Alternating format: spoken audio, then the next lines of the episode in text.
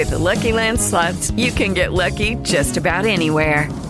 This is your captain speaking. We've got clear runway and the weather's fine, but we're just going to circle up here a while and get lucky. No, nothing like that. It's just these cash prizes add up quick. So I suggest you sit back, keep your tray table upright, and start getting lucky. Play for free at LuckyLandSlots.com. Are you feeling lucky? No purchase necessary. Void where prohibited by law. 18 plus terms and conditions apply. See website for details.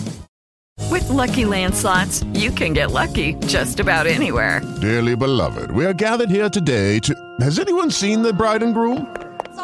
Sorry, we're here. We were getting lucky in the limo and we lost track of time. No, Lucky Land Casino, with cash prizes that add up quicker than a guest registry. In that case, I pronounce you lucky. Play for free at LuckyLandSlots.com. Daily bonuses are waiting. No purchase necessary. Void where prohibited by law. 18 plus. Terms and conditions apply. See website for details. Y ahí está, ya estamos al aire. Bienvenidos a todos los que escuchas a este podcast que se llama ¿Por qué Podcast? ¿Por qué Podcast México? En esta versión que es de Antimateria Podcast, el mejor podcast mexicano desde el centro para abajo. Me es un gusto presentar en esta noche a las personas que me acompañarán en la transmisión de este podcast, empezando desde el Hospital Universitario en la ciudad de Monterrey, Nuevo León, el hospital más lúgubre y tenebroso que existe. La psiquiatra de cabecera de este podcast de Antimateria, la doctora Magdalena Salinas. Hola Magda, ¿cómo estás? Hola Alonso, muchas gracias. Es un placer estar aquí con todos ustedes grabando esta emisión de ¿Por qué Podcast versión México? Y continuando con nuestros invitados en este podcast, me es un gran honor presentar a uno de mis mejores amigos, sin duda el anti-Spider-Man, cazador de vampiros, jugador de juegos de rol, de calabozos y dragones, amante del buen comer, y el encargado de que en la ciudad de Toluca no haya un brote de una epidemia zombie, el grandioso Argel Subiaga, alias Lord Kevin Lomax. Hola, Argel. Sí, ya, al aire. Bueno, muchas gracias, Alonso. Es un honor estar grabando aquí ¿Por qué Podcast México? Versión Antimateria. Y bueno, esperemos que se diviertan y que todos nos la pasemos en grande. Y muy bien, los saluda su amigo Alonso desde el grandioso templo de Aries al norte de un lugar súper secreto. Y bueno, vamos a comenzar ya con este podcast. Argel, estimado amigo mío, espero no haber sonado como un gilipollas, ¿verdad? ¿Qué tenemos para hoy en este grandioso ¿Por qué Podcast? ¿Le puedes contar a la gente por qué Podcast México se llama así? ¿Y por qué no por qué Podcast Ventana? Bueno, gracias Alonso. ¿Por qué Podcast México? Bueno, antes que nada, para las personas que nos escuchan habitualmente desde México, que escuchan y que son fans de Antimateria Podcast, pues estamos haciendo este ¿Por qué Podcast? Debido a que estamos participando en un intercambio que nos hicieron favor de invitar. Y es por eso que nos ha tocado hacer una versión al estilo Antimateria de ¿Por qué Podcast? Y para las personas nuevas que nos están escuchando, seguramente desde España y muchos otros seguidores en otros lugares de ¿Por qué Podcast? Bueno, pues a nosotros, Antimateria Podcast, nos ha tocado realizar este ¿Por qué Podcast México? Que tiene el tema central, como bien lo hemos dicho, de nuestro país México, para tratar de dar a conocer y suavizar un poco esas diferencias que hay muchas veces entre los dos países que pues nos alejan. Y ahorita pues queremos dar a conocer a los españoles por qué México, cuáles son los detalles y las características que nos separan y que nos unen, e igual pues que se diviertan escuchándolo, ¿no? Porque una de las cosas que más causa conflicto, para bien o para mal, es el acento latino, que bueno, para decir acento tendría yo que decir acento, como lo dicen los españoles, y acento en latino, ¿no? Y esta es una diferencia cultural que tenemos. O sea, si deseas, hablas como español. O como Alonso. Como un gilipollas. Pues sí, o sea, ese ceseo, se supone que la Z la pronuncian los españoles con la lengua entre los incisivos superiores y los incisivos inferiores. Ángel, ¿cómo sabes eso? Pensaste en español, ¿verdad? No, bueno. Es un pillo. Todavía no se me ha dado la oportunidad, pero curiosamente hay tutoriales en YouTube de cómo pronunciar la Z y la C en el acento español. Y bueno, independientemente del acento, que a muchos les molesta, a muchos les encanta, pues hay que hacer un pequeño esfuerzo. Perdón, no me pude aguantar. Un pequeño esfuerzo para pues tolerar un poquito de esto, porque ya pasando la barrera del acento o la barrera del idioma en este caso, hay muchas otras cosas que tenemos de diferente, ¿no? Aparte del acento, espérame, antes de que sigas, yo siento que esto no es porque están en España o a México, ¿no? Incluso aquí en México mismo, en los diferentes estados o regiones, hay tipos de acentos diferentes. Y a mí en lo personal, cuando escucho a alguien, me es muy molesto o incómodo. Pero así como yo te lo digo, conocí personas que no me lo dijeron de frente, pero me enteré que al escucharme hablar a mí, decían que se desesperaban, ¿verdad? Y nunca sabían de dónde era yo, ¿verdad? Quién sabe, de algún mundo más. Sí, bueno. Pues estaban en lo cierto. La tuve que eliminar del Messenger.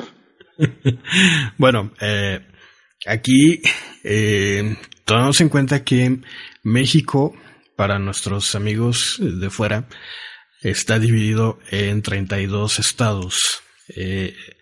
Estos 32 estados en todo el país tienen su acento muy regional.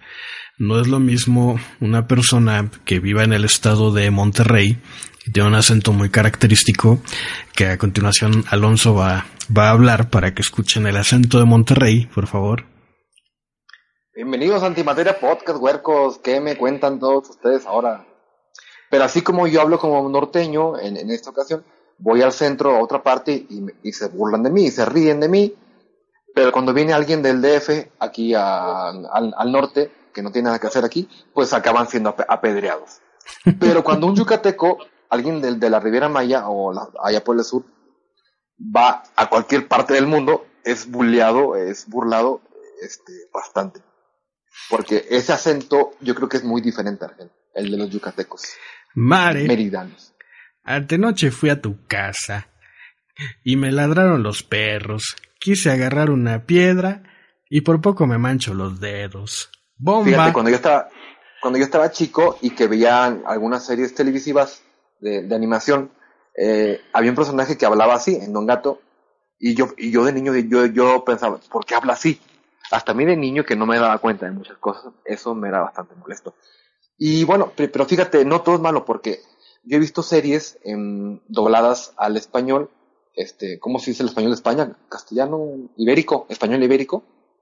Me gustan mucho como hablan, y veo muchas series habladas en español ibérico o dobladas en España. Por ejemplo, las últimas que vi en la de Dos Chicas Sin Blanca, Two Broke Girls, y la que más recuerdo es Doctor House. Cuando yo vi Doctor House en latino, no soporté verla en ningún momento. Y así empecé también con Juego de Tronos, con Game of Thrones. La veían en español ibérico y me gustaba. Cuando la empecé a ver en latino, batallé mucho en acostumbrarme. Imagínate ahora un bebé, Argel. Pues sí, no, de hecho, yo por ejemplo soy fan del idioma original. Para mí el idioma original es lo importante. Así veo los animes japoneses, los veo en idioma original subtitulados, Igual hay una serie, bueno, una, no sé cómo le llaman en España, creo que les dicen culebrones, no estoy muy seguro de eso, pero es una telenovela que así se le conoce en México, que pasó en España y que se llamaba Física o Química, y esa la veía obviamente y me gustaba a pesar del acento español. Ah, sí, la recuerdo, esa serie era la leche, Argel, qué bárbaro, tremendo. Así es, entonces... así hemos forzado. Sí. Ya. Entonces, pues sí, no tengo problemas con el acento, pero siempre y cuando sea el idioma original, ¿no? Si es una serie de Estados Unidos, me gusta verla en idioma original. El problema viene cuando veo algo doblado y que no es el acento original. Es decir, si veo un anime en español ibérico, me molesta mucho, pero de igual forma me molesta mucho ver un anime en audio latino, ¿no? En español de doblaje latino, también me molesta, ¿no? Porque no es el idioma original. Y lo mismo para todo lo demás. No sé... ¿Viste el anime de Akira? Sí, sí lo vi. La película. ¿En qué idioma lo viste? En idioma original. Ok. Creo que alguna vez comentaron ellos algo acerca de ese anime, que en España pues pegó mucho, ¿verdad? Para mí ese anime estaba horrible, lo detesté, nunca lo entendí. ¿No te gustó? ¿Por qué? Akira no, y los dibujos... Pero es de culto, ¿no? Eso. Sí, es de culto, así como hay cultos satánicos y cultos religiosos, Akira también es de culto, ¿verdad? Yo también soy de culto. No me gustó, pero fíjate... Yo fue el primer anime que vi en la vida. ¿Akira? Sí, estaba bien fuerte, había mucho gore. No recuerdo, tengo un vago recuerdo de que en algún lugar vi el doblaje con español ibérico, creo, o no sé si era un doblaje por fanáticos. No, ay, güey, me repateó las bolas. Las pelotillas. Bueno, pues ahí lo tienen, el lenguaje y su acento como elemento de unificación o de separación. Desafortunadamente hay que tener... paciencia. Creo que la paciencia es una virtud que se ha perdido con la pronticidad o la instantaneidad, que no sé si se diga así en español ibérico, pero en México estoy seguro que sí. Y que nos ha proporcionado toda la tecnología, ¿no? Entonces, pues les reitero una vez más, ojalá nos tengan paciencia por el acento en este ¿Por qué México Podcast? Versión antimateria o estilo antimateria, porque aparte de la diferencia del lenguaje, del acento, tenemos muchas otras diferencias negativas y positivas. Por ejemplo, igualdad. En el caso de México hay muchísima desigualdad. En España... es mucho más estrecha la relación entre hombres y mujeres y también como sociedad. En México la desigualdad es tan grande que, por ejemplo, un plomero o una persona que se dedique a un oficio entendido como plomero, carpintero, carnicero, etcétera, siempre va a ganar menos que el resto de los profesionistas como un abogado o un doctor o un diseñador. Bueno, un diseñador no, creo que... With Lucky Land Slots, you can get lucky just about anywhere. Dearly beloved, we are gathered here today to... Has anyone seen the bride and groom? Sorry, we're here. We were getting lucky in the limo and we lost track of time. No, Lucky Land Casino, with cash prizes that add up quicker than a guest registry. In that case, I pronounce you lucky.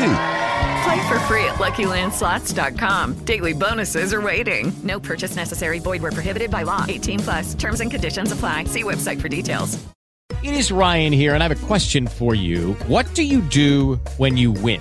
Like, are you a fist pumper, a woohooer, a hand clapper, a high fiver? I kind of like the high five, but if you want to hone in on those winning moves, check out Chumba Casino. At chumbacasino.com, choose from hundreds of social casino style games for your chance to redeem serious cash prizes. There are new game releases weekly, plus free daily bonuses. So don't wait. Start having the most fun ever at chumbacasino.com. No purchase necessary. VGW. Void where prohibited by law. See terms and conditions. 18+.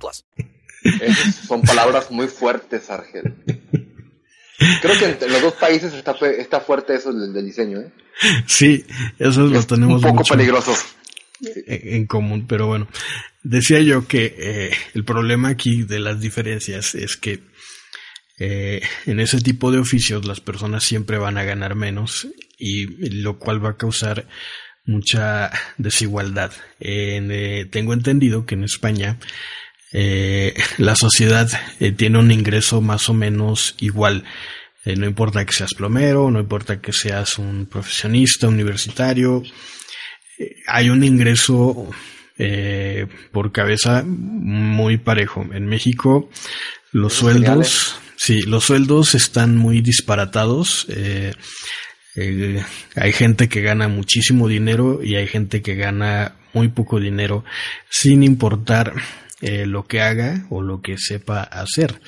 He encontrado que en México hay abogados, hay doctores que ganan muy, muy poco, ganan casi lo mínimo. E igualmente también puede haber carniceros o cocineros, esa es la palabra, cocineros, que ganan muchísimo más dinero que cualquier otro en promedio. Sin embargo, la tendencia es que los oficios son mal pagados, ¿no? Y en España y en general los países de primer mundo, su ingreso per cápita, por cabeza, que no es lo mismo, es un poco más homologado, ¿no? Y el poder adquisitivo también está mucho más arraigado que en México. Indiferencia es otra. Ajá. Una pregunta. España creo que se considera el segundo mundo, ¿no? ¿Cómo un qué? Segundo mundo, ¿no? Sí, creo que sí. Su situación económica ha estado muy mal últimamente. Sí, te lo digo porque ellos mismos me lo han contado. Sí, que es como, no es tanto primero, pero sí es segundo. Sin embargo, las diferencias están aún así. Y bueno, decía yo de indiferencia. Indiferencia, un ejemplo muy común de la indiferencia que tenemos los mexicanos y que nos aplica a todos es en el caso de los que tienen hijos, los papás, ¿no? Mandan a su hijo a la escuela y por la festividad del Día del Niño mandan una nota avisándole a los padres que se les va a dar un espectáculo y un festival, lo organiza la escuela, y que para que el niño lo pueda disfrutar o tenga acceso a ese espectáculo, tiene que aportar la cantidad de 80 pesos u 80 euros, para el caso es lo mismo, ¿no? Los mexicanos decimos, ok, 80 pesos no es mucho, es un festival, que se divierte el niño, vale la pena, sí, toma niño, aquí está el dinero, ve y dáselo a la maestra, ¿no? Y hasta ahí llegó. Sin embargo, los españoles no son nada indiferentes y sí se atreven a cuestionar y a preguntar. Preguntan, oye, pero son 80 niños y estamos hablando de que la escuela tiene 300 niños, y si multiplicas 80 por 300 te da un total de 24,000 pesos o 24,000 euros, que es muchísimo dinero. Y qué clase de festival cuesta 24,000 pesos, ¿no? O 24,000 euros. Uh-huh. ¿Qué está pasando allí? ¿A dónde va? ¿Cuánto va a costar el espectáculo? ¿A dónde va a ir el resto del dinero? ¿Cómo se va a aprovechar? ¿Qué está sucediendo? Y es ahí donde la indiferencia termina para los españoles, ¿no? En México hay una expresión que se llama valemadrismo, que seguramente la han escuchado algunos, valemadrismo o vale madres o me vale, es una expresión que se utiliza para marcar una muy notoria indiferencia. Es decir, no me importa lo que suceda. Me vale madres significa no me interesa, no me importa, me vale. O como dijeran que me importa una mierda, ¿no? Algo así dijeran los españoles. En México es me vale madres. Y el valemadrismo está muy arraigado dentro de nuestra sociedad. Y esa es una diferencia que tenemos con ustedes, una diferencia negativa, ¿no? Opinión. Como ya decía yo anteriormente, los españoles no son indiferentes, por lo tanto es generalizado que la sociedad española tenga una opinión y que siempre la dé, aunque nadie la pida. La opinión en la sociedad española está tan arraigada en su ADN que a veces rayan en la intromisión. Bueno, más que intromisión, bueno, sí se dice intromisión, ¿no? Rayan en ser entrometidos. Sin embargo, en la sociedad mexicana son más los que callan que los que opinan. Y esto sucede por la anterior indiferencia. La indiferencia de informarse, la indiferencia de conocer otras opiniones, la indiferencia de no involucrarse porque cree que no nos afecta. Es como la ecología. La ecología para nosotros los mexicanos nos es indiferente y no nos importa a no ser que nos afecte directamente. Por ejemplo, la ecología, en el caso de los que vivimos en una ciudad pequeña, como en mi caso Toluca, no nos importa absolutamente nada, a diferencia de los que viven en la capital del país, en la Ciudad de México, que antes se llamaba Distrito Federal, pero ya no, ahora se llama Ciudad de México, la capital, y ahí sí tienen severos problemas de contaminación por vehículos, autotransporte, y ahí sí les importa muchísimo la ecología, hay campañas de reforestación, etcétera, etcétera. Ya nosotros, pues no. No sé cuál sea el caso de Monterrey, Magda. Pues mira, aquí también se presta la indiferencia. O sea, si no es en mi patio, no me importa. Siendo que pues esto repercute de otras maneras hacia nosotros mismos. Pero sí se ve aquí eso. Pues bueno, ahí lo tienen. No es lo mismo Monterrey que Toluca o que la Ciudad de México. No, porque fíjate, cuando pasan cosas así a nivel nacional, no quiero decir tragedias, pero cosas que llaman la atención, no sé, de dinero, de comida o algo, la gente de Monterrey dice, no, es al sur, está muy lejos, es al centro, aquí no llegan, ¿no? Entonces existe esa, no quiero decir sentido de ser despectivo, pero esa indiferencia muy fuerte, rayando casi en alguna grosería, de decir, ellos son diferentes a nosotros. Que no hay nada diferente, más que la comida. Pero sí, Argel, sí existe la indiferencia. Pero aquí creo que es más fuerte. Bueno, y hablando de la opinión, y de la indiferencia, luego viene la opinión, y de esta opinión pasamos a algo consecutivo que sería la libertad de expresión y la libertad de información. A diferencia de España, en México la libertad de expresión es coartada. Decimos que sí hay libertad de expresión, sin embargo también existe la autocensura. La autocensura es una forma bonita de decir que no hay libertad de expresión.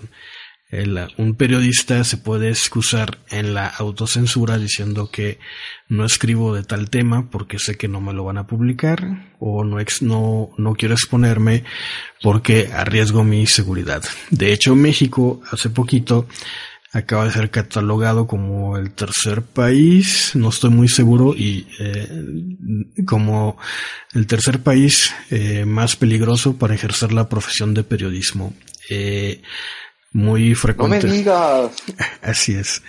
Está bien feo, Sí, hay muchos periodistas que son asesinados por dar noticias que incomodan al narcotráfico, que incomodan a la política e incomodan a algunos otros sectores, ¿no? Sin embargo, en España sí hay una libertad de expresión. Los noticieros cumplen con una labor social importantísima, que es difundir la noticia, la verdad, a diferencia de los medios de comunicación mexicanos que se dejan seducir por el dinero. Ahí se deriva de la corrupción. La corrupción la tenemos muy alta, muy arraigada. Bueno, ya me estoy brincando. De la libertad de expresión y libertad de información, inherentemente nos derivamos hacia la corrupción. En España no es que no haya corrupción, sí la hay. De hecho, en todos los países del mundo hay corrupción. Hasta en Japón. Así es. Con mis héroes. En España hay corrupción, hay indiferencia, machismo, desigualdad, pero todo en diferentes grados, ¿no? Había un director de cine cubano, Tomás Gutiérrez Alea. ¿En Cuba había cine? El cine cubano... ¿En Cuba había cámaras? Sí, de hecho el cine cubano es muy bonito. Bueno... ¿Estás en México, no? ¿O en España? No, lo que pasa es que yo estudié comunicación social, que en España creo que le llaman periodismo o algo así, que no es lo mismo acá. Entonces, estudié cine cubano durante la universidad y el cine cubano es muy bonito, es muy interesante y creo que uno de los directores más sublimes que ha tenido Cuba es Tomás Gutiérrez Alea, alias Titón, y tiene una película maravillosa, una película increíble que se llama Hasta cierto punto. Y esa película habla de los problemas sociales de Cuba y cómo son tolerados y aceptados o rechazados, ¿no? Y es Hasta cierto punto, así se llama, porque empieza hablando un hombre cubano promedio. Decía, no, sí, la mujer tiene todo el derecho y toda la igualdad, sí, no nos oponemos, todo está bien para la mujer hasta cierto punto, ¿eh? Y ya empieza la película, ¿no? Entonces, hasta cierto punto, todos los países tienen todos los males, ¿no? Sin embargo, en México, pues la diferencia hasta cierto punto también. Es hasta cierto punto, solo que el punto es mucho más elevado, ¿no? La corrupción... la corrupción en México está tan arraigada que no es solamente por parte de la autoridad, sino que nace del individuo, ¿no? ¿Cuántas veces no nos ha parado a lo mejor un agente de tránsito y nos ha querido multar por exceso de velocidad? Y en lugar de reconocer nuestro error y aceptar la multa, inmediatamente le ofrecemos... lo que aquí en México lo queremos comprar. With Lucky Land Slots, you can get lucky just about anywhere. Dearly beloved, we are gathered here today to... Has anyone seen the bride and groom? Sorry, we're here. We were getting lucky in the limo and we lost track of time. No, Lucky Land Casino, with cash prizes that add up quicker than a guest registry. In that case, I pronounce you lucky. Play for free at LuckyLandSlots.com. Daily bonuses are waiting. No purchase necessary. Void where prohibited by law. 18 plus. Terms and conditions apply. See website for details. It is Ryan here, and I have a question for you. What do you do when you win? Like, are you a fist pumper? A woohooer, a hand clapper, a high fiver. I kind of like the high five, but if you want to hone in on those winning moves, check out Chumba Casino. At chumbacasino.com, choose from hundreds of social casino style games for your chance to redeem serious cash prizes. There are new game releases weekly, plus free daily bonuses. So don't wait. Start having the most fun ever at chumbacasino.com. No purchase necessary. VGW Group. Void where prohibited by law. See terms and conditions. 18 plus. Sí, lo que aquí en México se le llama mordida. En México... le ofrecemos un soborno al policía para que no nos imponga la multa, ¿no? Y bueno, esto ya de ahí se derivan muchas otras cosas, ¿no? Pero Argel, ¿tú has sobornado a alguien? Yo he sobornado a alguien. ¿O prefieres no contestarlo? Prefiero decir que sí. lo he hecho, no voy a ser más específico, pero en su momento sí ha habido ocasiones en que se ha dado. Y es hasta en todos los niveles, por ejemplo, haciendo... Te imaginé comprando una hamburguesa, póngale doble carne y le hace un billete más grande. Bueno, ahí no, estaría pagando. Un tipo de favor nomás. No vale. Pero es que en México hasta ese grado llega la corrupción que hay, ¿no? Por ejemplo, ¿qué me pasó a mí en el cine? En el cine me dijeron, ¿necesita su ticket? Le digo, no lo necesito. Si gusta le puedo poner más palomitas por regalarme el ticket. Yo, perfecto. Y ellos, pues ya utilizan el ticket para otra cosa, ¿no? El comprobante, ¿no? Así es, el comprobante de venta. Y bueno, ahí lo tienen, ¿no? La corrupción en México es muy arraigada, no lo voy a negar, pues una verdad horrible. Sin embargo, pues todos los países tienen corrupción. En España también la hay, solo que mucho menos, en menor grado. Pues, digamos, en menor grado, diferente. Así es. Y bueno, pasemos un poquito más a la parte divertida de las diferencias culturales, porque, como ustedes saben, los españoles cogen. ¡Ay! Todo el tiempo, y les tengo envidia. Así es, los españoles cogen. ¿Por qué nos da tanta risa a los mexicanos? Bueno, el coger el autobús es una hazaña... cuando se lo dices a alguien de México, porque... Argel, eres un pillo, te gusta subirte al autobús y grabarte. Así es. Coger implica tener sexo. Es decir, si yo llego, Alonso, ¿qué crees? Me cogí a una vieja. ¿Qué significa? Que Argel sí hizo hetero. Eso significa que me hice hetero, que dejé de ser gay, pero también significa y que tuve sexo con una mujer. Curiosamente en México las viejas son mujeres. Así se le dice a la novia, a la esposa, no sé por qué. En el resto de los países latinoamericanos, decirle vieja a una mujer es decir mamá. Mi viejita chula, quiere decir mi vieja, mi mamá hermosa, en el resto de los países latinoamericanos. Pero en México, vieja es mi esposa. No sé por qué, pero así es. Y viejo es esposo. Y el viejo es esposo. Mi viejo es el esposo, ¿no? Y en cambio, mi viejo es mi papá. Y para decir mi papá de una manera coloquial, en México es mi jefe. ¿Qué pasó, jefe? ¿Cómo has estado? Es decir, papá. Hola, papá. O más formal, hola, padre. En fin. Después... Como la palabra tía, ¿no? ¿La palabra qué? Tía, aquí es la hermana de tu papá, la hermana de tu madre, ¿no? En España tía es una mujer, una chica. Ya, sí. Que anda por ahí. Tía y tío, allá, ¿no? Allá te tiras a una tía, te tiras a un tío, y es normal. Aquí es incesto y cárcel. Así es, y es exactamente. Malo. No es de Dios. En México hablamos de usted, todo se pide por favor y siempre se da las gracias. Punto. Parecería que somos muy cursis, pero sí hablamos de usted. Al mesero le puedes... hablar de usted, no le puedes hablar de tú, es una falta de respeto. A un extraño también. Un extraño se le tiene que hablar de usted. Y además se le piden las cosas, por favor, a todo mundo.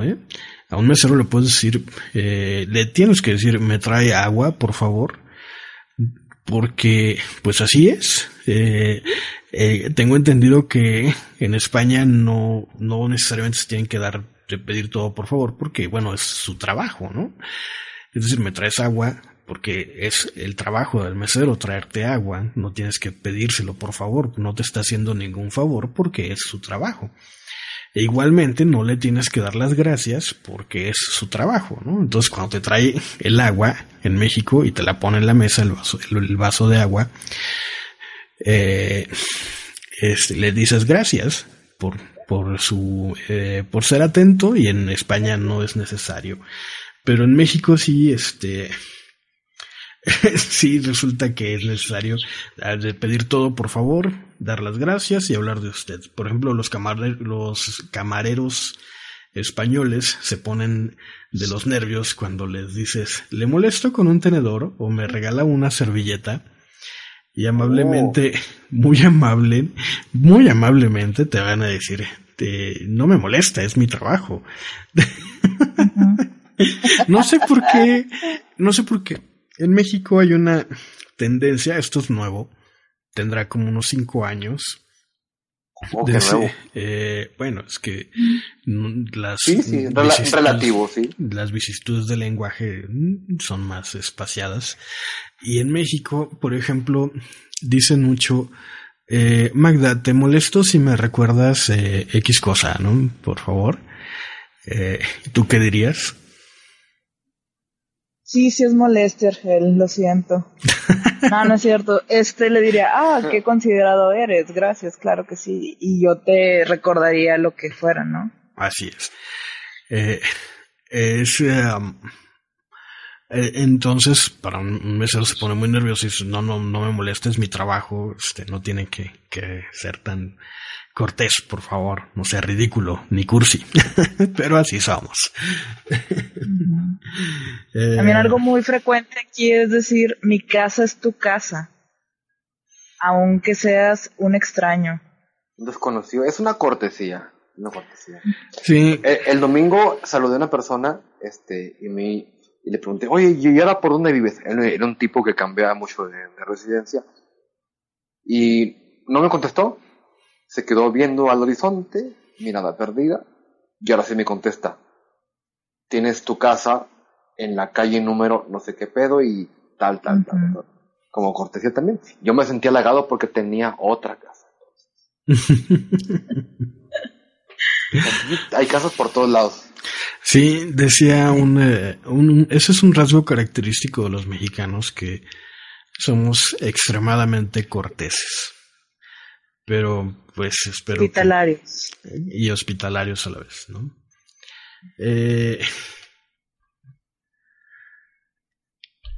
Otro diferencia cultural, el español no se baña. El español se ducha. Y Ángel, hasta con un tema prohibido. En México se dice me voy a dar un baño o me voy a dar un regaderazo, porque nos ponemos debajo de la regadera. Me imagino que pero un regaderazo también podría ser un golpe con la regadera.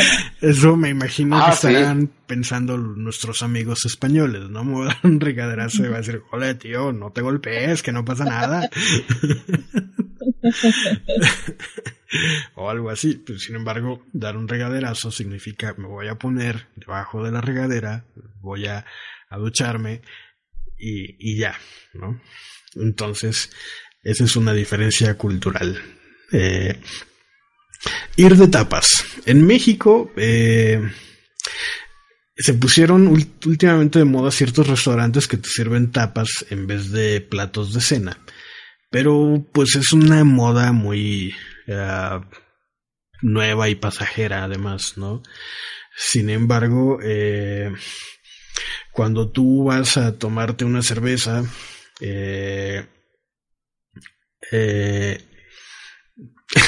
resulta que los bares tienen en España servilletas en el piso y están un poco sucios, pero creo que es lo más normal en España, ¿no?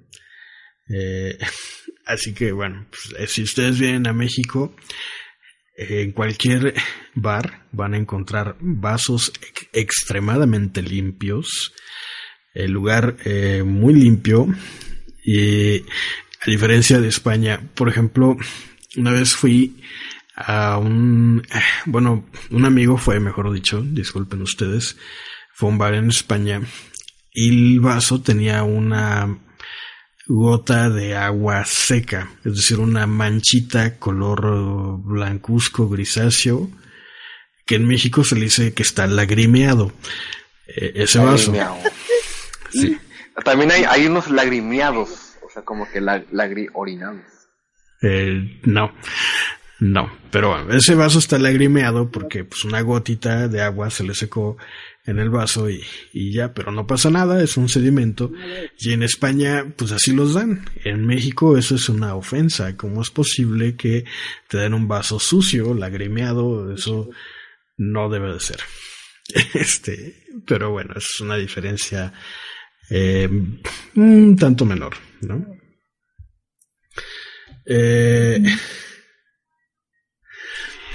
En México se desayuna con huevos. Así es. Ah, está buena esa. En México se desayuna fuerte. Y de hecho se utilizan huevos para desayunar. Nunca para comer y nunca para cenar. Los huevos únicamente se consumen en el desayuno. Y no solamente son huevos fritos con patatas y chorizo, no. En México los huevos son un arte. Bueno, ¿qué digo arte? Los huevos son sublimes. Oye, Argel, antes de continuar, ajá, también aquí el decir que algo está hecho con huevos quiere decir que está hecho con mucho ímpetu, fuerza y poder, ¿no? Así es, para allá iba. En México, es como decir, está hecho con bolas. Ajá, es como decir, bueno, esto lo hice con pelotas, esto lo hice con bolas, quiere decir, esto lo hice con muchas ganas, lo hice con mucho ahínco, lo hice esmerándome mucho, así. Con entusiasmado. Lo mejor de mí. Doy lo mejor de mí. Cuando tú dices lo hice con huevos, o sea, lo hice con muchas ganas, lo hice entusiasmado. Entonces en México se desayuna con huevos. Aquí esta es una expresión en doble sentido, porque implica que desayunamos muy bien, muy, muy amplio, y desayunamos además huevos. Hay muchas recetas de desayuno con huevos. Con huevos. Y hay huevos con huevos, hay huevos de todo. De hecho, un platillo... O sea, ajá. ¿Te refieres a que en España comen huevos todo el día? O sea, no, a cualquier hora del día, ¿no? Aparentemente sí. Desayunan un plato combinado de huevos fritos con patatas y chorizo a la hora que sea. Y nosotros no. Qué ricos son el... Nosotros solamente en el desayuno. Y creo que la receta más ridícula para los españoles son los huevos divorciados. Los huevos divorciados...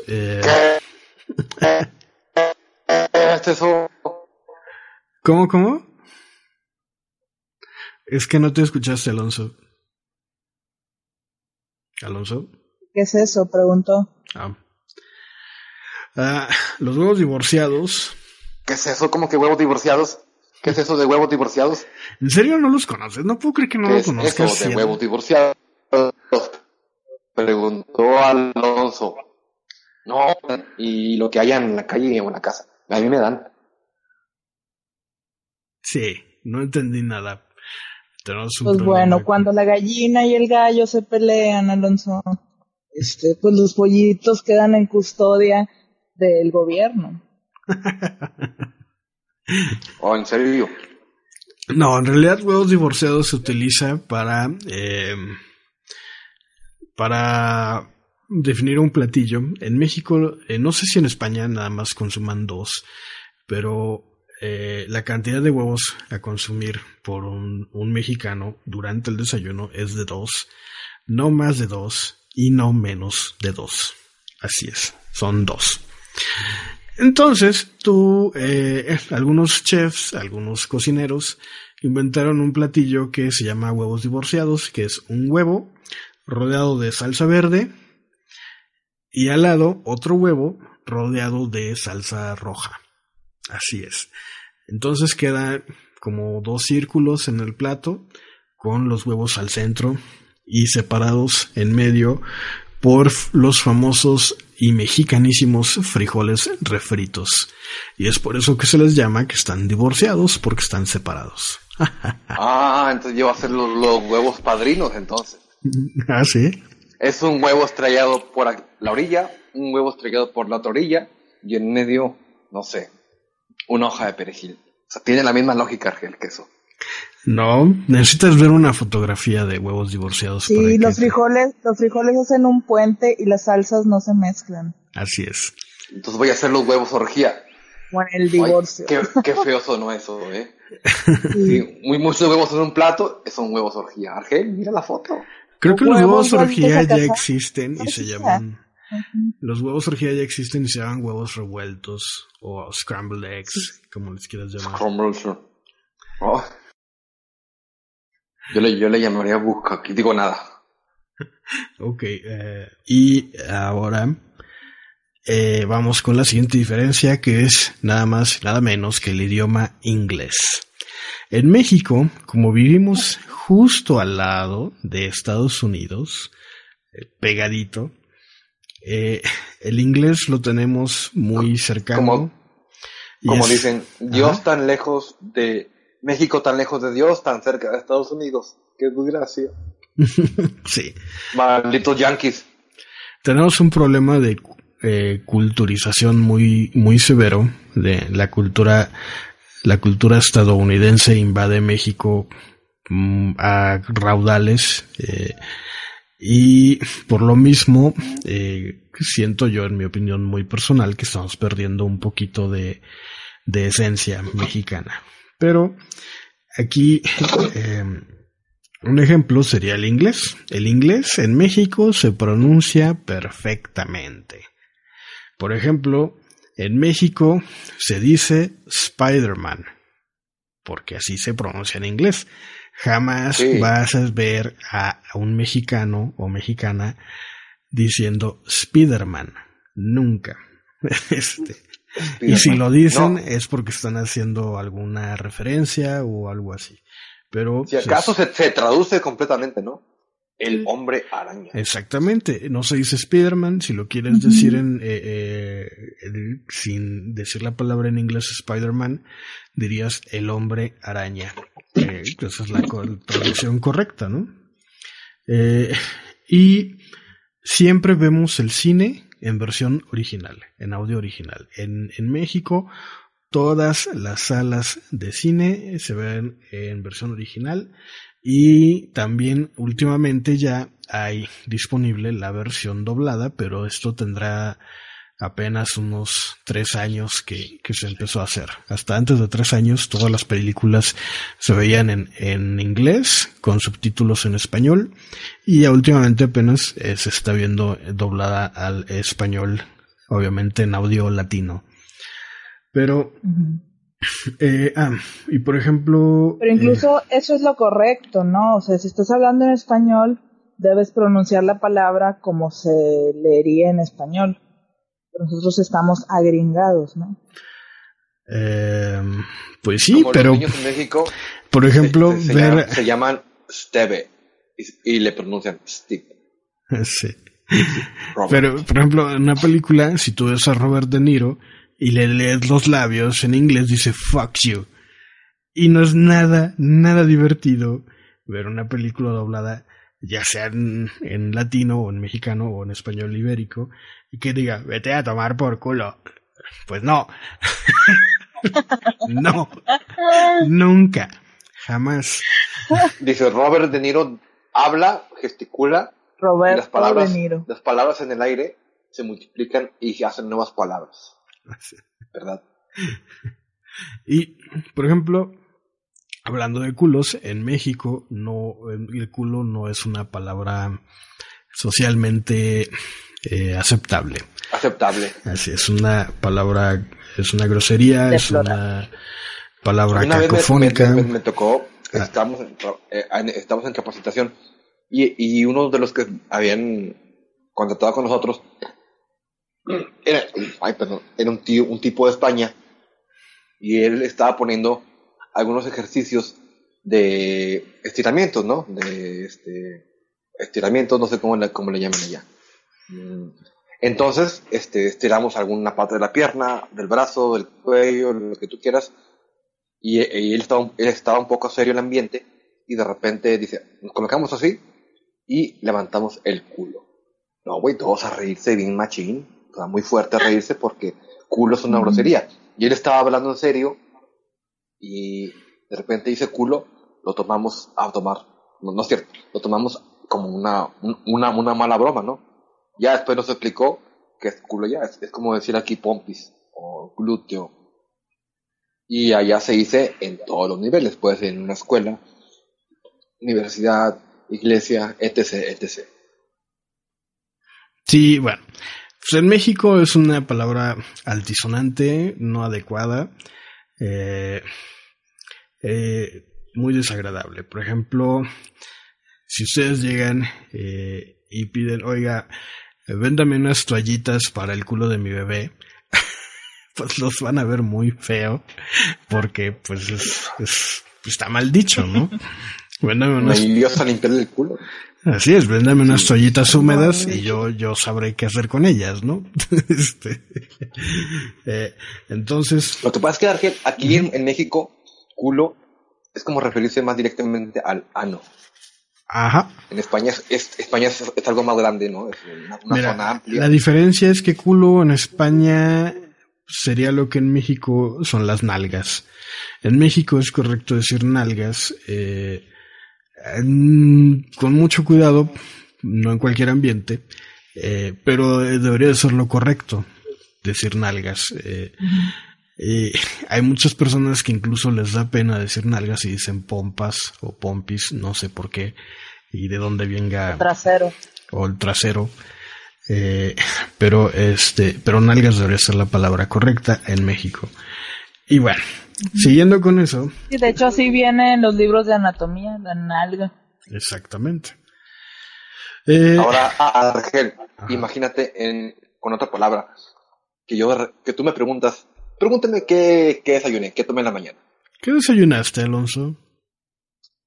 Ay, pues muy temprano, Argel, me desperté y lo único que yo quería era tomarme una rica polla.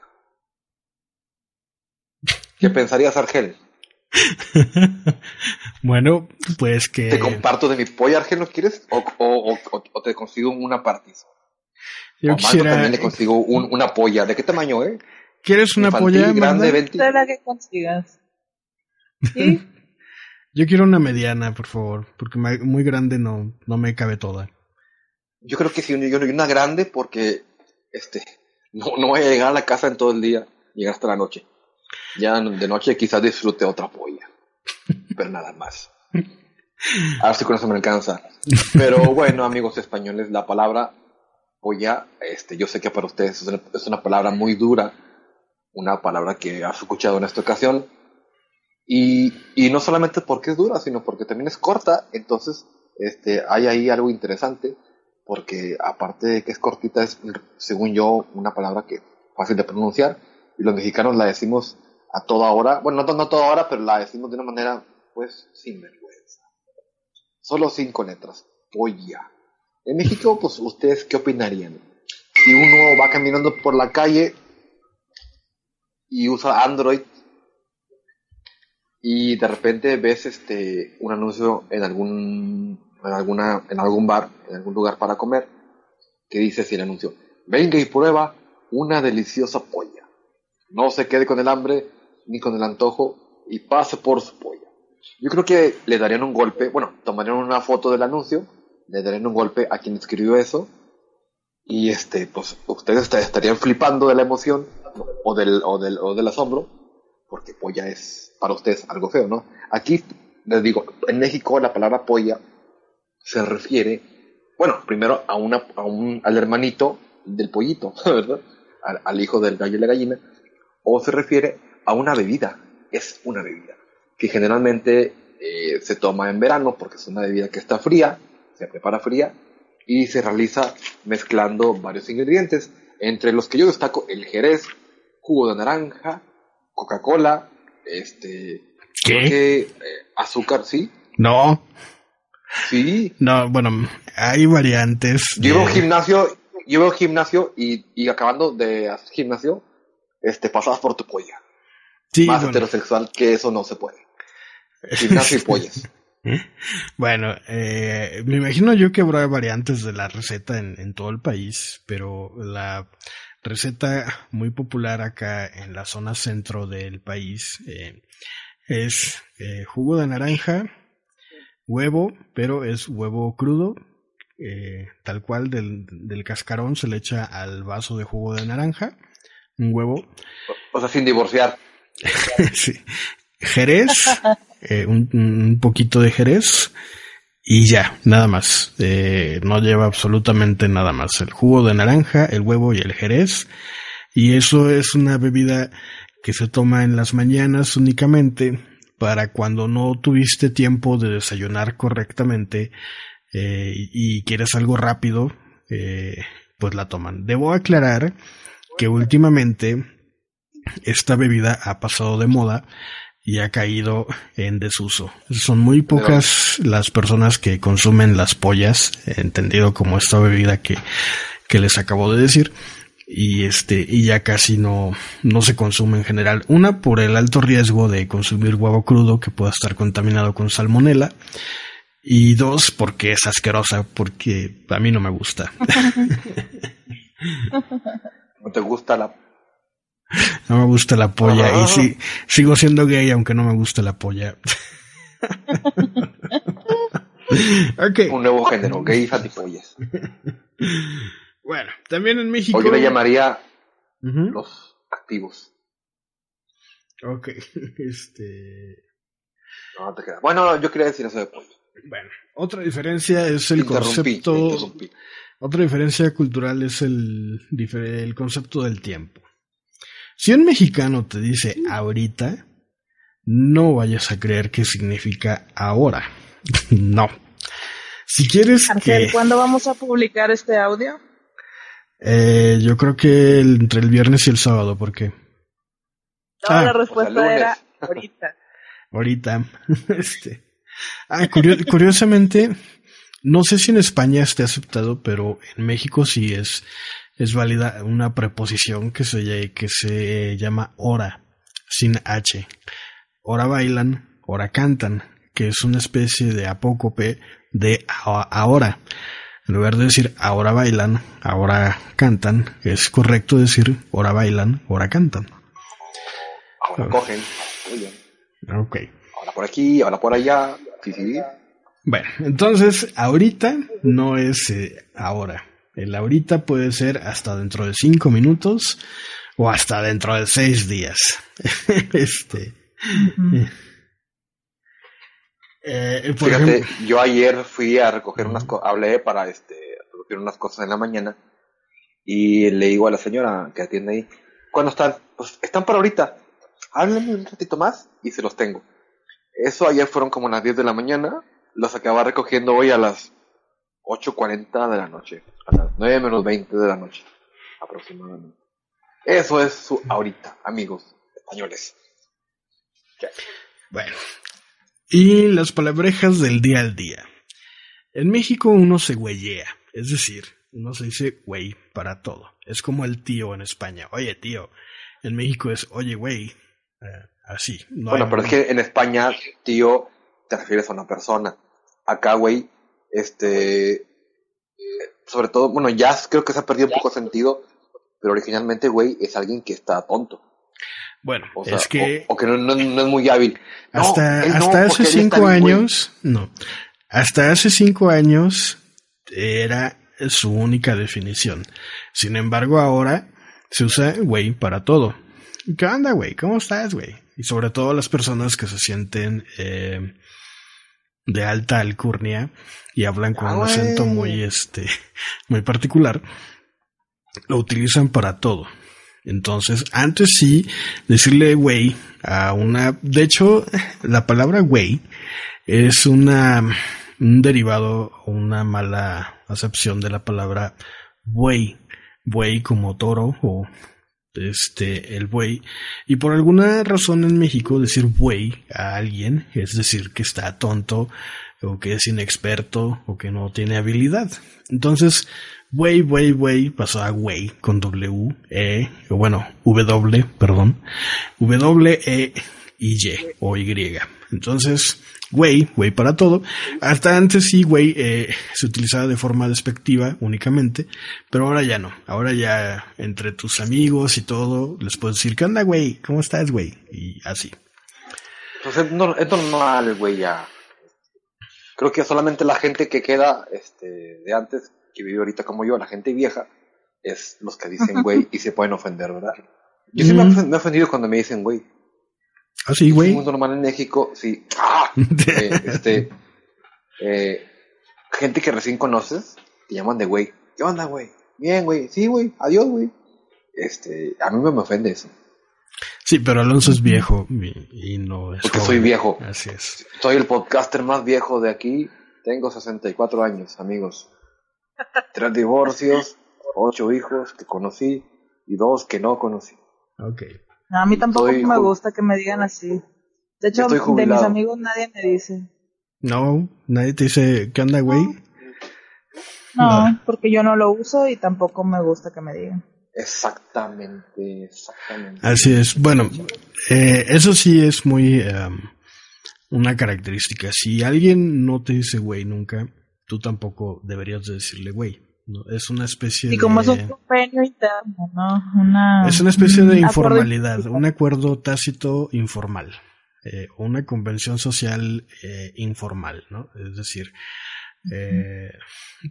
si alguien te lo dice, bueno, pues hay un cierto nivel de confianza, y si no lo usas porque no te gusta, pues la otra gente debería de reconocer eso y no usarlo.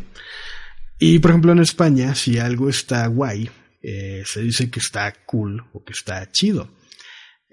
Si alguien es hortera en España, se le dice naco en México.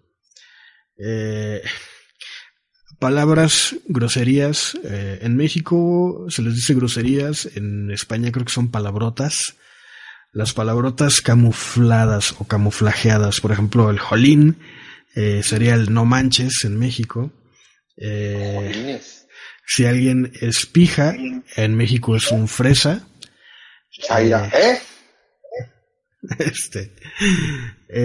y así. Pero que la pija no es un pene, Argel. Muy pijo, muy pija, se interpretaría como fresa. Oye, sí, yo puedo ser muy fresa. Pene. No es pene. Muy hábil. Es fresa. Bueno, eso tengo entendido. Si algún español nos puede decir si pija o pijo significa pene, pues que me lo diga, por favor. Los chistes en México son de Pepito y son de gallegos. El equivalente... La podcast es linda de los chistes de gallegos. Así es. Ya estaban cuando nacimos. Así es. En España el equivalente son los de Lepe y Jaimito. Y Paco creo que también se utiliza, no estoy seguro. Y ya, bueno, esas son algunas de las diferencias culturales que tenemos entre México y España.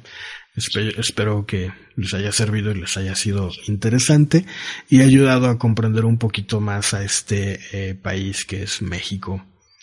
Y ahora, este país tan golpeado por la vida y que le va mal en el fútbol. Y además que Alonso va a hablar de algo de las palabras, ¿no, Alonso? Ya las dijimos, güey, ya dije una y dijiste otra, así que ya te tema. Te comiste todo, así. Bueno, pero todavía faltan palabras, ¿no? Tengo mi as bajo la manga. Ah. Y como Argel se ha comido mis palabras, uy, qué bien suena eso, ¿eh? He preparado la sección especial que a todos ustedes seguidores de ¿Por qué Podcast les encanta? La sección de especial de Ready Player One. ¿Quién leyó Ready Player One? Todos. ¿A quién le gusta? A todos. ¿Qué quieren saber de Ready Player One? Todo.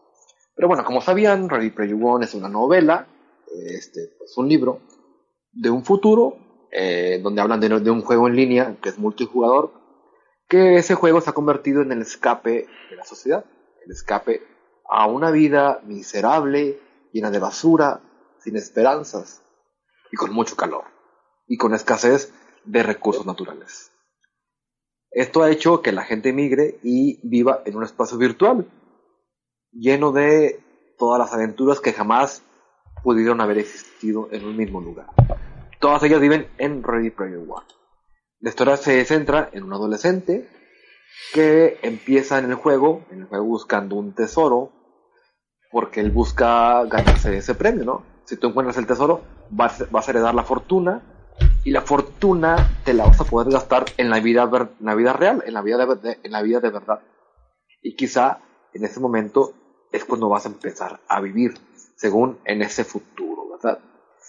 Sin embargo, yo pienso que lo que afecta en el juego afecta también en la vida de este Parzival, el protagonista. Y bueno, a partir de ahí se empieza a desarrollar una historia bastante importante en el libro de Ready Player One. Y yo creo que, va a salir al cine, y yo creo que lo más que espero en el mundo es la escena de la pelea final. Creo que es la escena de la pelea de mis sueños, donde pelean todos mis héroes, menos los Power Rangers porque no están. Y es lo que espero yo. Pero bueno, como preámbulo, esto fue. Y la noticia es esta, mi estimado Argel, porque la película se ha anunciado que se va a estrenar para el año 2018. Todavía falta un buen. Y ya hay personas, actores, que han sido elegidos para hacer de actores. Como todos sabemos, como todos buenos fans de Ready Player One, el director es Steven Spielberg. Esperemos que llegue con vida, porque ya es que está de moda que mucha gente se nos está adelantando en el camino.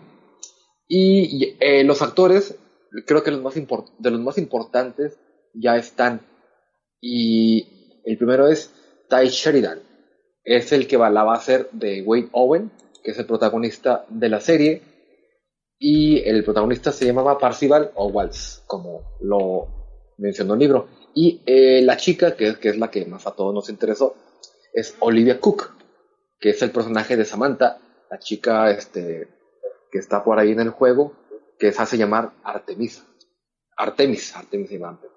También está Ben Mendelsohn, que es el que va a encarnar al malévolo, diabólico, odiado por todos, hijo de su pinche madre, Sorrento. No Sorrento de Sirena, como en Saint Seiya, Sorrento en el libro. Y según la cara del actor, yo no me imaginaba ese Sorrento. Pero, por ejemplo, veo la cara de Ty Sheridan y de Olivia Cook. Yo sí, en el libro, me imaginé que eran parecidos. Y también ya está el personaje de Ogden Morrow, que es interpretado por Simon Peck. Y uno de los más importantes, y de los que sería yo, que si yo estuviera vivo, yo sería ese personaje en la película, se llama Mark Rylance, que es el mismísimo Halliday, el papá de los pollos, de las pollas en la película, porque es el que inicia todo el problema en el libro. Entonces, bueno, todavía quedan varios actores, por ejemplo, los hermanos que en el juego son como japoneses, creo, ¿verdad? Faltan el amigo de Parzival, se me fue el nombre. Que de hecho ahí va a ser interesante cómo lo resuelven, porque es su amigo y fuera de... Ah, es cierto. Pero bueno. ¿Spoiler, Argel? Spoiler, tienes razón, mejor no lo digo. Sí, bueno, ustedes saben que cuando juegan algún videojuego que es de aventuras, un WoW, por ejemplo, un calabozos y dragones o esas cosas, tú tomas el rol de un personaje y el personaje lo haces de una manera, ¿no? Y generalmente en muchos de los casos los personajes con los que jugamos en línea, nuestros avatares, son muy diferentes a lo que somos. Por ejemplo, yo, cuando jugaba Second Life, sí, tuve una época mala, nada sexy. Yo era un tipo calvo y con una cola de zorro que volaba. En cambio, he visto también, pasándome a Second Life, he visto modelos caminando por la calle y con alas de ángeles. Así, cosas bien bizarras. Pero aquí en Ready Player One, no quiero soltar un spoiler, algo que le arruine la experiencia a quien no ha leído el libro, pero hay personajes que diría yo que sí se parecen, no voy a decir cuáles, y personajes que en absoluto se parece, ¿verdad? Es lo que Argel se refiere en este momento. Pero bueno, la película está estipulada que salga en el 2018, en diciembre, y yo creo que el único motivo que tengo para ir al cine en este lapso de tiempo, porque no hubo nada que me emocionara más que Ready Player One en el libro. Creo que me lo chuté como en muy pocas leídas, verdaderamente, ¿no? Sí, no sé si Magda ya lo leyó. Tiempo. Sí, lo leí poco tiempo. Magda, ¿tú no lo leíste? Te dijimos que lo leyeras. No, tú no estás enferma. Argel también lo leyó. Y lo malo es que Argel nos lo recomendó hace muchos meses o quizá años. Y yo, no lo recordé. Y Argel, te pido una disculpa porque perdí el tiempo de mi vida. Tantas cosas que me has recomendado y yo te he ignorado. Y bueno, curiosamente eso me pasa muy a menudo. Sí, Argel recomienda cosas muy interesantes, hace cosas interesantes, aunque él lo dude, y de repente cuando te acuerdas o te das cuenta que él te lo dijo, dices, Argel es mi amigo y yo no menosprecié. Argel debería ser tomado más en serio, ¿verdad? Pero bueno, con los guionistas que están para el libro, obviamente el autor, Ernest Cline, Zack Penn, y no me acuerdo quién más. Productor va a ser Donald Delaine, Dan Farah y Steven Spielberg. ¿Y quién la va a distribuir? Nada más y nada menos que Warner Bros. Y bueno, es todo lo que está puesto ahorita para la película. Hay todavía muchas incertidumbres, pero mientras pasa eso yo me dedico a ver arte hecho por fans de la película, de cómo serían los personajes cuando la película salga a la pantalla grande en este próximo 2018. Y así que Star Wars se puede ir al carajo y todo lo que quieran. Yo quiero ver Ready Player One y luego morir. Y me haré mi camiseta de Ready Player One. ¿Quién quiere una? Yo quiero Ready una. Player. Sí, te voy a hacer una playera para ti. Que Antimateria y que este podcast, porque podcast antes te digo que Argel va a tener una camiseta de Ready Player One, igual que la mía. Y espero que Magdalena algún día también la tenga. No se la merece. Pero tengo que leer primero el libro. Sí, para eso sí tienes que leer primero el libro. Así es que, Magdalena, espero que te pongas a leer Ready Player One ahorita. Ok, bueno, voy a dejar de transmitir. Ahí les debo la nota. Y cuando Magda acabe va a decir, esta lectura es para críos, malditos infantiles. Y sí, no me importa. No quiero la playera. No quiero la playera, que te quítenla. Me van a ver con menos respeto, yo que soy médico. El libro en sí está medio friki, está bastante infantil en parte, ¿no? Pero ¿para qué se hacen? O sea, muchos que tenemos 35 años, 30, 31, crecimos con esas cosas y jamás las hemos podido dejar de lado. Por eso seguimos haciendo podcasts y tantas cosas, ¿verdad? Inmaduras. No es cierto. Y lo que salió ahí está lleno de fanservice de los 80s, de los 90s, y creo que mientras leímos el libro estamos viviendo otra vez, estamos tan emocionados porque conocimos el punto de vista de gente tan enferma como nosotros, pero en un libro. Ahora que no espero más a verlo en la pantalla.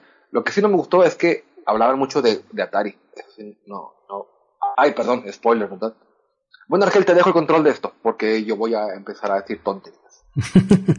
Bueno, ok, pues sigue Magda. Por favor, platícanos por qué México Podcast y qué ofrece México. Pues bueno, yo creo que ya hemos hablado bastante de aspectos más subjetivos, cuestiones culturales, algunas diferencias. Pero pues también vale la pena hablar de México desde el punto de vista pues físico, territorial, desde una perspectiva más amigable, por así decirlo. Sé que hemos hablado y tocado muchas cosas que están pasando en este país, pero también es un país hermoso, como saben, y ya lo mencionamos, pues México se caracteriza por tener gente muy hospitalaria, muy cálida, y realmente a cualquiera que nos esté escuchando, creo que le gustaría bastante poder visitar algunas ciudades de aquí. México tiene la ventaja que es un país que tiene de todo, o sea, para el turista, para el visitante, para alguien que desea pasar un buen rato. México tiene, por ejemplo, desde cosas naturales, paisajes, tiene playas, tiene lugares para hacer ecoturismo. O sea, la biodiversidad está bien cabrona, o sea, muy, muy fuerte, ¿no? Hay de todo realmente. Sí, hay de todo. Y también desde pueblos también, que son bastante... No, ahí estás. Ok. ¿Alonso? Sí. Desde pueblos que tienen tradición y cultura pues desde hace siglos. También hay ciudades muy modernas que tienen lo último en arte, gastronomía y cultura. Así que el día de hoy yo les voy a hacer 3 recomendaciones de lugares para visitar en México. Hay muchísimos, realmente si ustedes buscan, cada estado de la República tiene una página donde vienen pues las áreas donde hay mayor interés para visitar, pero pues, digamos que estas son recomendaciones internas que yo les quiero hacer.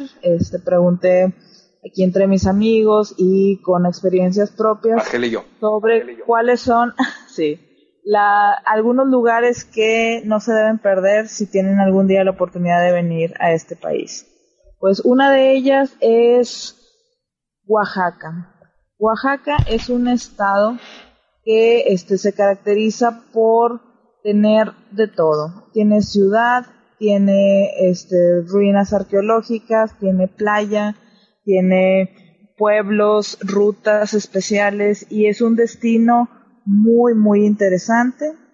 Para empezar, Oaxaca está, pues bueno, digamos catalogada como un lugar grande, es una ciudad de mucha cultura, de mucha variedad, hay siempre fiestas, cuestiones ahí de tradición, que durante todo el año pues sirven para ir conociendo a su gente y a su comida.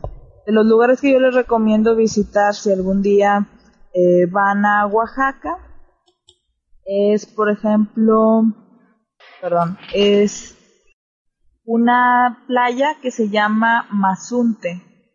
Mazunte es un lugar bastante preservado. Es un manglar, ahí hay especies muy variadas de aves, hay tortugas que cada temporada llegan ahí a depositar huevos y es un área ecológica bastante cuidada. Está en la costa del Océano Pacífico, a 264 kilómetros de la capital de Oaxaca. Oaxaca se escribe OAXACA, pero suena así, Oaxaca. Pero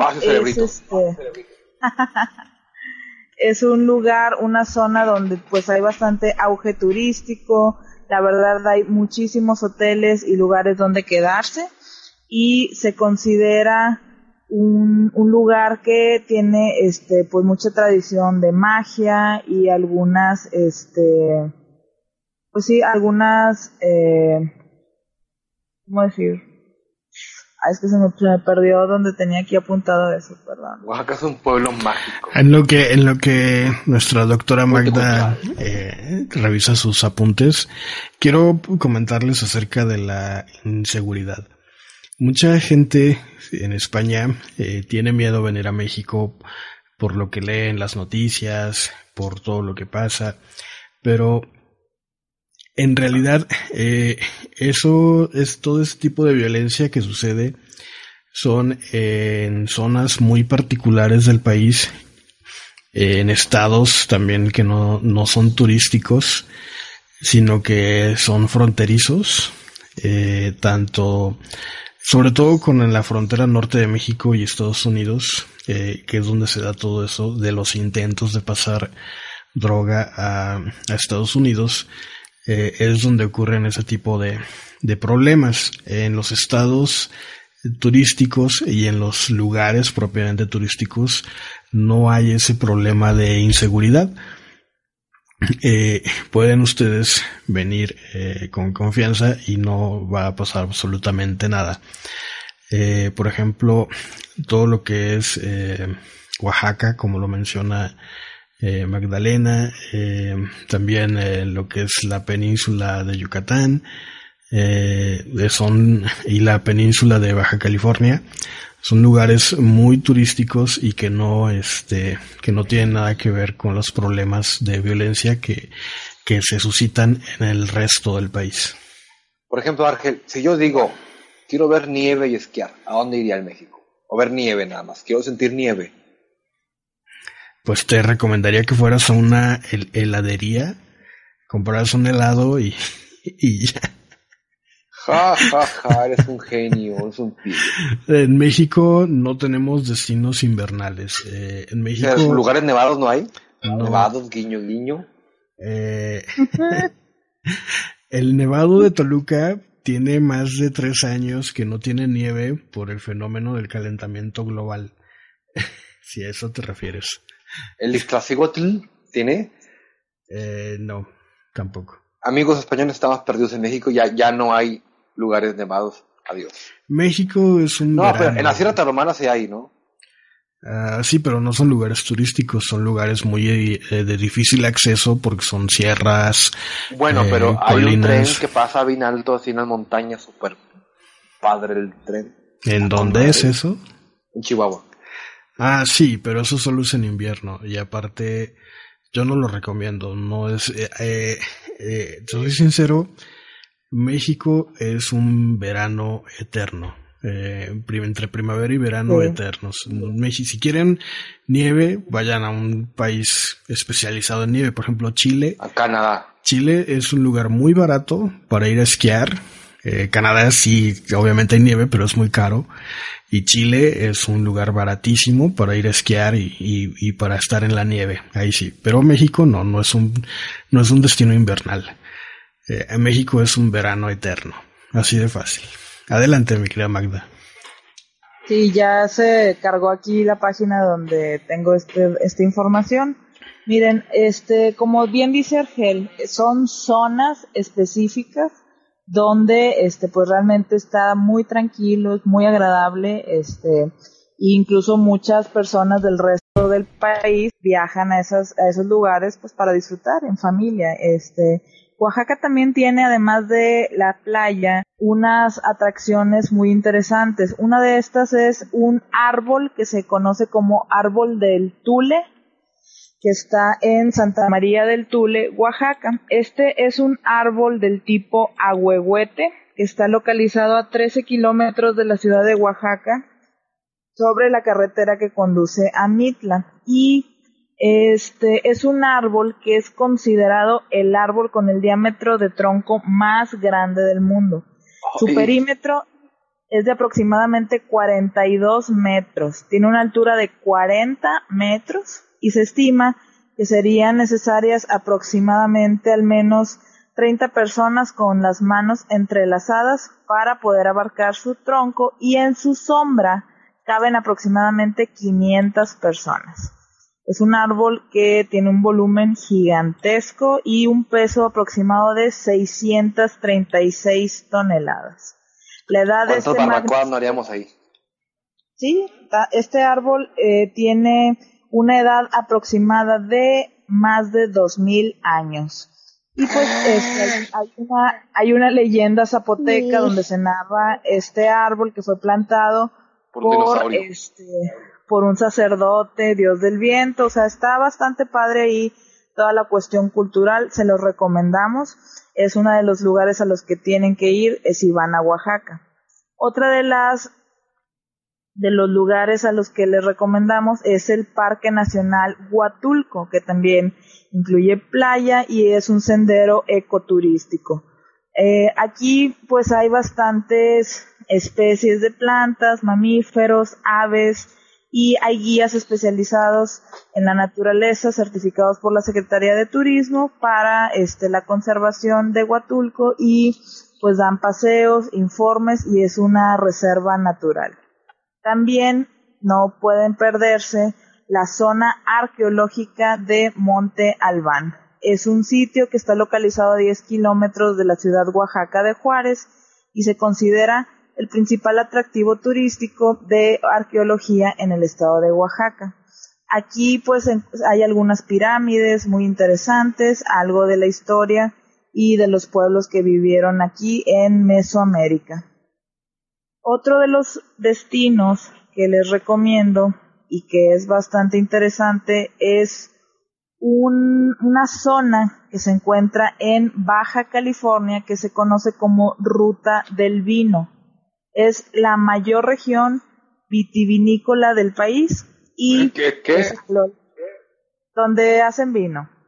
Okay. La cosa es que a lo largo de todos los viñedos, que son kilómetros y kilómetros, pues hay lugares para pasear, hay restaurantes, hoteles, hay museos incluso dedicados al vino y pues es toda una experiencia. Realmente aquí se recomienda.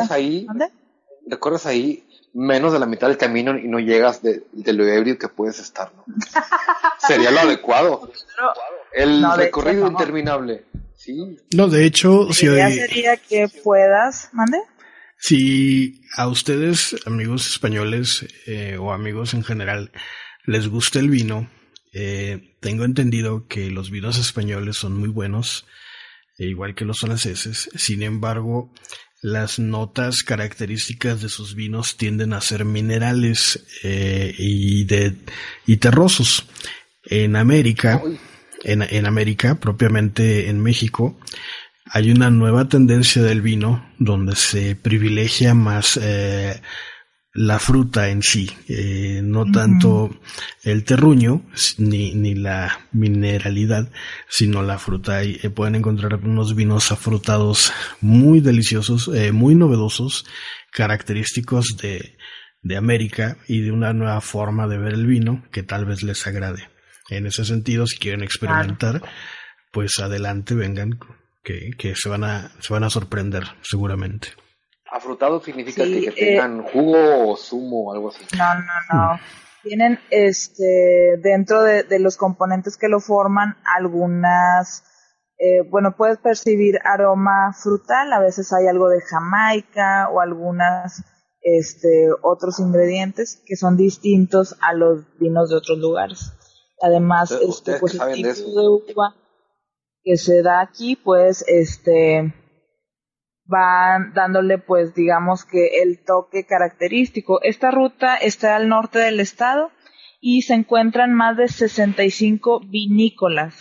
Y, a lo largo del recorrido, se dan algunos recorridos que incluye la transportación al Museo de la Vid y el Vino, que es el único museo en todo México relacionado a la producción de vino y es un espacio que tiene exposición permanente y se aborda todos los temas de la historia del vino, la llegada de los misioneros que trajeron esta cultura. También en esta ruta hay pues bastantes restaurantes y gastronomía de muy alto nivel, con la que pueden ustedes degustar pues una amplia gama de restaurantes desde campestres, cocina local, gourmet, internacional, y pues esto va dando ahí una experiencia inigualable. Tú puedes ir catando vinos a lo largo de toda la ruta y los costos están accesibles. Es de aproximadamente unos 500 pesos por persona o incluso hasta algunos miles de pesos, pero incluyen ya habitación, comida, talleres, hospedaje, etcétera. Y la guía de los vinos. Hay muchísimos bodegas a los que pueden llegar y todas están pues abiertas a los turistas. Está, por ejemplo, Casa Pedro Domecq, algunas como Bodegas Santo Tomás y Bodegas F. Rubio, por mencionar algunos. Y pues bueno, Baja California además tiene en sus alrededores más zonas turísticas preciosas, playas, hay lugares donde las ballenas se acercan en una época del año y tú puedes estar viéndolas ahí cerca de la costa. Tiene bastantes lugares a donde ir, entonces es un buen destino, no nada más por lo de la Ruta del Vino, sino también por todo lo que ofrece este estado. Y claro, de hecho, no puede faltar, ¿mande? De hecho, cabe mencionar que en lo que es Baja California, que es como una especie de anexo a California, Estados Unidos, muchos turistas de San Diego, de Estados Unidos, pasan la frontera y hacen toda esta ruta del vino, y la verdad es que pues yo los exhortaría a mis amigos españoles que vinieran también y que no se lo dejaran nada más a los norteamericanos. Porque se va a acabar. Sí. Yo voy con ustedes, yo les ayudaré a acabar con el vino. Dios. Bueno, pues no podíamos hablar de México y recomendarles visitar la hermosa Ciudad de México. Es la capital de nuestro país. Ey, espera. Que tiene de todo. Prácticamente pues es de las ciudades más importantes del mundo y tiene muchísimos atractivos turísticos, desde museos, parques, zoológicos, zonas arqueológicas, restaurantes, teatro, centros comerciales, hay todo. Prácticamente es una ciudad que le puede dar gusto a cualquiera. Dentro de los lugares que yo les recomiendo están algunos que son clásicos, como el Museo Nacional de Historia o Castillo de Chapultepec, que es un edificio bellísimo, que es emblema de la historia de México, y aquí se encuentran tesoros que fueron testigos de mucha de la historia y conflictos políticos que han estado a lo largo de México, pero tiene una vista privilegiada, da una panorámica a una parte de la ciudad, y además para llegar ahí hay que caminar por el bosque que rodea a este majestuoso edificio. De hecho, sin duda, ¿mande? De hecho, un dato curioso de la Ciudad de México, la capital de nuestro país, es que cuenta con la mayor cantidad de museos en América y la segunda en cantidad de museos en el mundo, después de Londres. Uh-huh. Cuenta con 151 museos reconocidos oficialmente y tiene más museos que Madrid, Nueva York o París. Así es. Tiene el museo del videojuego. ¿Sí? Sí. Bueno, otro de los museos emblemáticos es el Museo Frida Kahlo, también conocido como la Casa Azul, que es la casa más famosa de la pintora mexicana, reconocida a nivel mundial, porque ella aquí vivió y ahí murió. De hecho, tú puedes entrar, ver su recámara, dónde están sus obras de arte, algunas piezas famosas del artista, todo una hikikomori. Sí, todo su equipo de pintura, ahí está, y se ve también pues cómo estaba comunicada con la casa de Diego Rivera. También otro de los museos más importantes, o que yo les recomiendo, es el Museo Nacional de Antropología e Historia. Pues este es uno de los museos más grandes y más visitados de todo el mundo. Tiene 2 millones de visitas al año y tienen 11 salas de arqueología, 11 de etnografía, además de exposiciones temporales y manifestaciones culturales muy interesantes. Aquí hay algunas piezas súper importantes de la cultura prehispánica. Aquí está la Piedra del Sol y reproducciones de los edificios mesoamericanos. Sin duda. Y no está caliente. ¡Qué perdón! Tiene que decirlo. De los museos más importantes de Latinoamérica y hay que visitarlo. También la ciudad tiene algunas pues edificios y estructuras que son clásicas de la ciudad. Una de ellas pues es el centro histórico, que tiene edificios religiosos, plazas, museos, restaurantes, cantinas y pues puedes tú recorrer las calles y ver todo el folclore en la calle. Está la catedral, la típica casa de los azulejos, la Alameda Central, Bellas Artes, y pues tiene muchísimos atractivos. Sin duda es un lugar que nunca terminará de sorprendernos. Otro de los lugares turísticos más emblemáticos pues es el Zoológico de Chapultepec. Este fue inaugurado en 1924 y es un emblema en la ciudad. Ha tenido algunas remodelaciones y tiene 243 especies de aves, mamíferos, reptiles y anfibios en adecuadas zonas bioclimáticas. Es muy visitado y sin duda es un lugar donde podrán ustedes pasar un buen rato. También no pueden dejar de visitar Xochimilco, que es un campo de flores flotante, literalmente. Son unos canales que existen desde la época prehispánica, pero actualmente se convirtieron en un atractivo turístico. Ahí hay algunos sembradíos que se conocen como chinampas, que fueron creados de manera artificial sobre el lago. Y uno puede dar un paseo a lo largo de todos estos canales en unas lanchas realmente pintorescas que se conocen como trajineras. De manera tradicional, uno se sube a las trajineras que están decoradas de maneras muy, muy vistosas, y cada trajinera tiene un nombre. Entonces, tú te puedes subir a una que se llame como tú, como tu novia, como tu amigo, y son como si fueran pequeños, ¿cómo decir? Pues son unas banquitas flotantes dentro de la trajinera. Puedes hacer una fiesta ahí, puedes pasarla muy bien, caben aproximadamente 10, 15 personas por cada una de ellas y te las rentan dándote un paseo típico alrededor. Y lo más curioso es que estando ahí adentro hay negocios flotantes donde pues te venden comida, cosas artesanales, recuerdos, etcétera.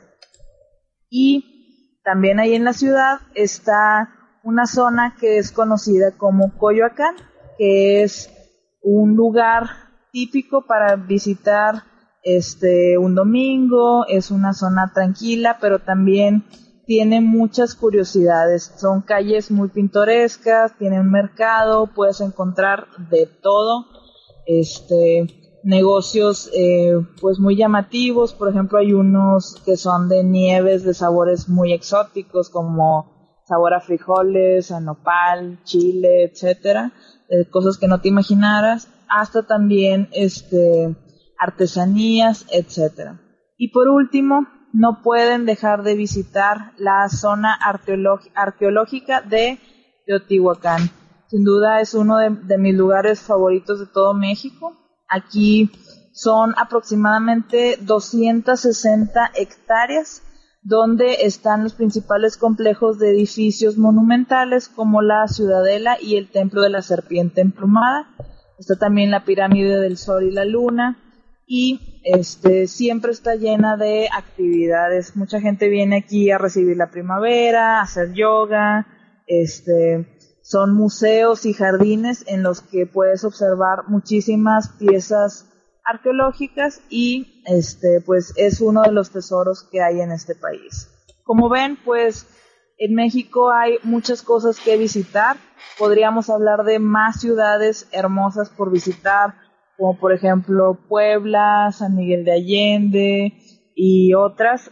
Yucatán, Mérida, tiene lugares también hermosos, pero pues creo que la idea principal era transmitirles que pues aquí los esperamos, y pues en internet hay muchísimo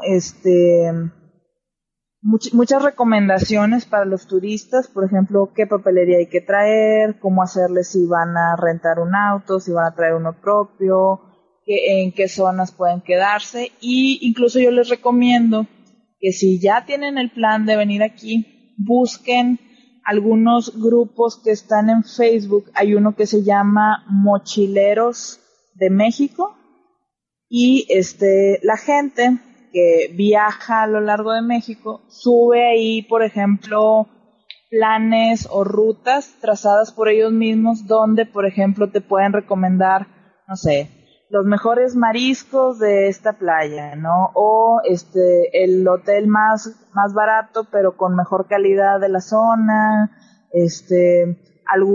algunas guías, y recomendaciones para optimizar tiempos y para que disfrutes al máximo de tu viaje. Y sería todo, Argel.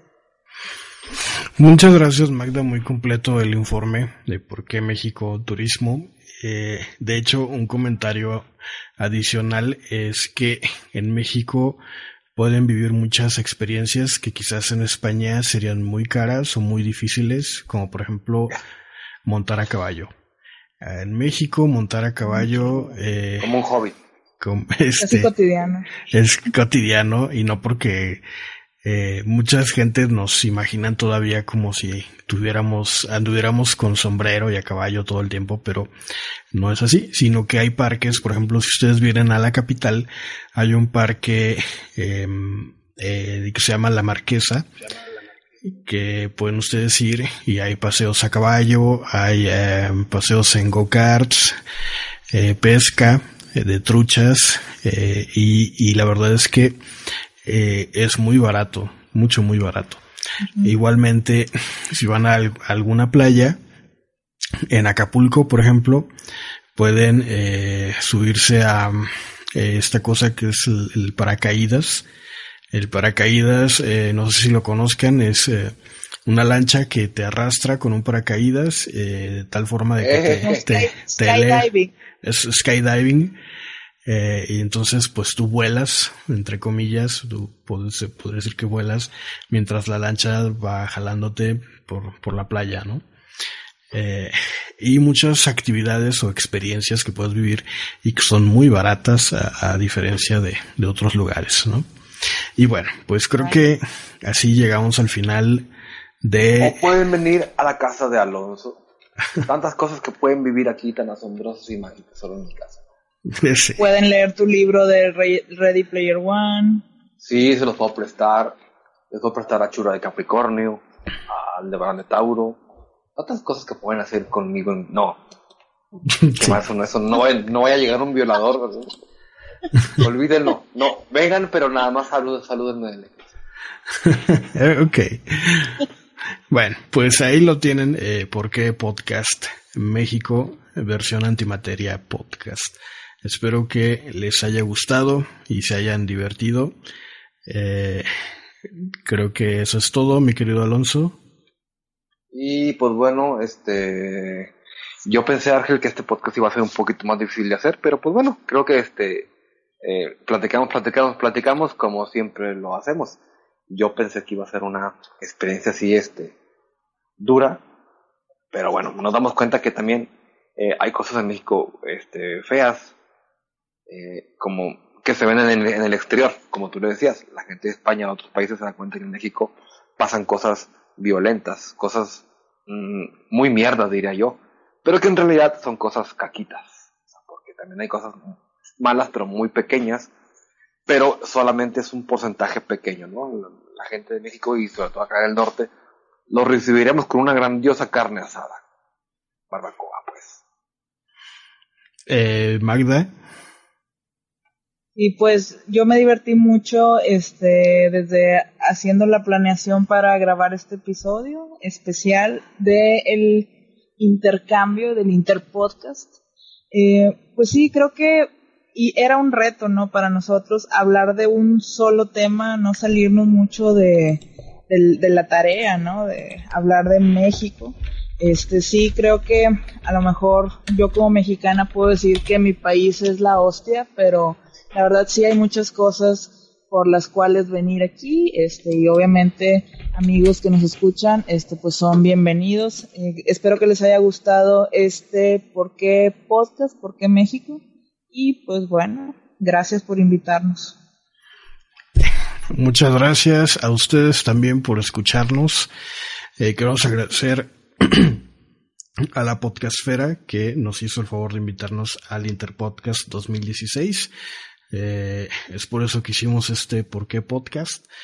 Y lo que ustedes escucharon fue ¿Por qué Podcast México? Versión Antimateria, Antimateria Podcast, que si les agradó un poquito este formato, pueden seguirnos escuchando en nuestra página de iVoox. Pueden buscar en iVoox Antimateria Podcast, igualmente en Facebook Antimateria Podcast, y seguir escuchando estos episodios de Antimateria con este sello mexicano o latino muy característico de nosotros, que ojalá les haya agradado.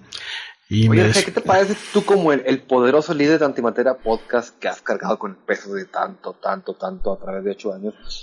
¿No quieres contar a la gente del mundo qué es Antimateria Podcast? Bueno, pues aprovechando... ¿Qué no hay en Antimateria Podcast? Aprovechando un poquito de esto, Antimateria Podcast es un podcast mexicano que lleva 8 años saliendo y que tenemos más o menos un 52 episodios por temporada, son 8 temporadas. A través de estos 8 años han participado varias personas en este proyecto, y Antimateria es un podcast en el que se habla de todo y de nada a la vez. Es un podcast donde abordamos noticias del momento, noticias a veces científicas, a veces de videojuegos, a veces sociales, a veces curiosidades, pero siempre con un ritmo inigualable y siempre con una familiaridad. Es como... Antimateria Podcast es como si invitaras a algunos amigos a tu casa y estuvieras escuchándolos y pasaras un buen rato agradable, y te hace la vida más fácil de llevar, sobre todo si vas en el tren o en el transporte público y escuchando este fabuloso podcast. Creo que puedes hacer más ligera tu travesía. No sé si se me... Así es. Y aquí nuestro poderoso líder le encanta la cocina, la tecnología, arma computadoras. Nuestra psiquiatra y médico de cabecera hace tantas cosas también, no se le va ninguna. Y yo también. No diré tantas porque son divertidísimas y vendrán todos para acá. Pero vengan a Antimateria Podcast. Vengan. Y bueno. Recomiéndenlo. Coman Antimateria Podcast. Así es. Bueno, pues creo que hemos terminado. Muchísimas gracias a ustedes por escucharnos y también por invitarnos al Interpodcast 2016. Nos vemos. Hasta la próxima. Bye. Este podcast está bajo una licencia Creative Commons, atribución no comercial, compartir igual, internacional 4.0.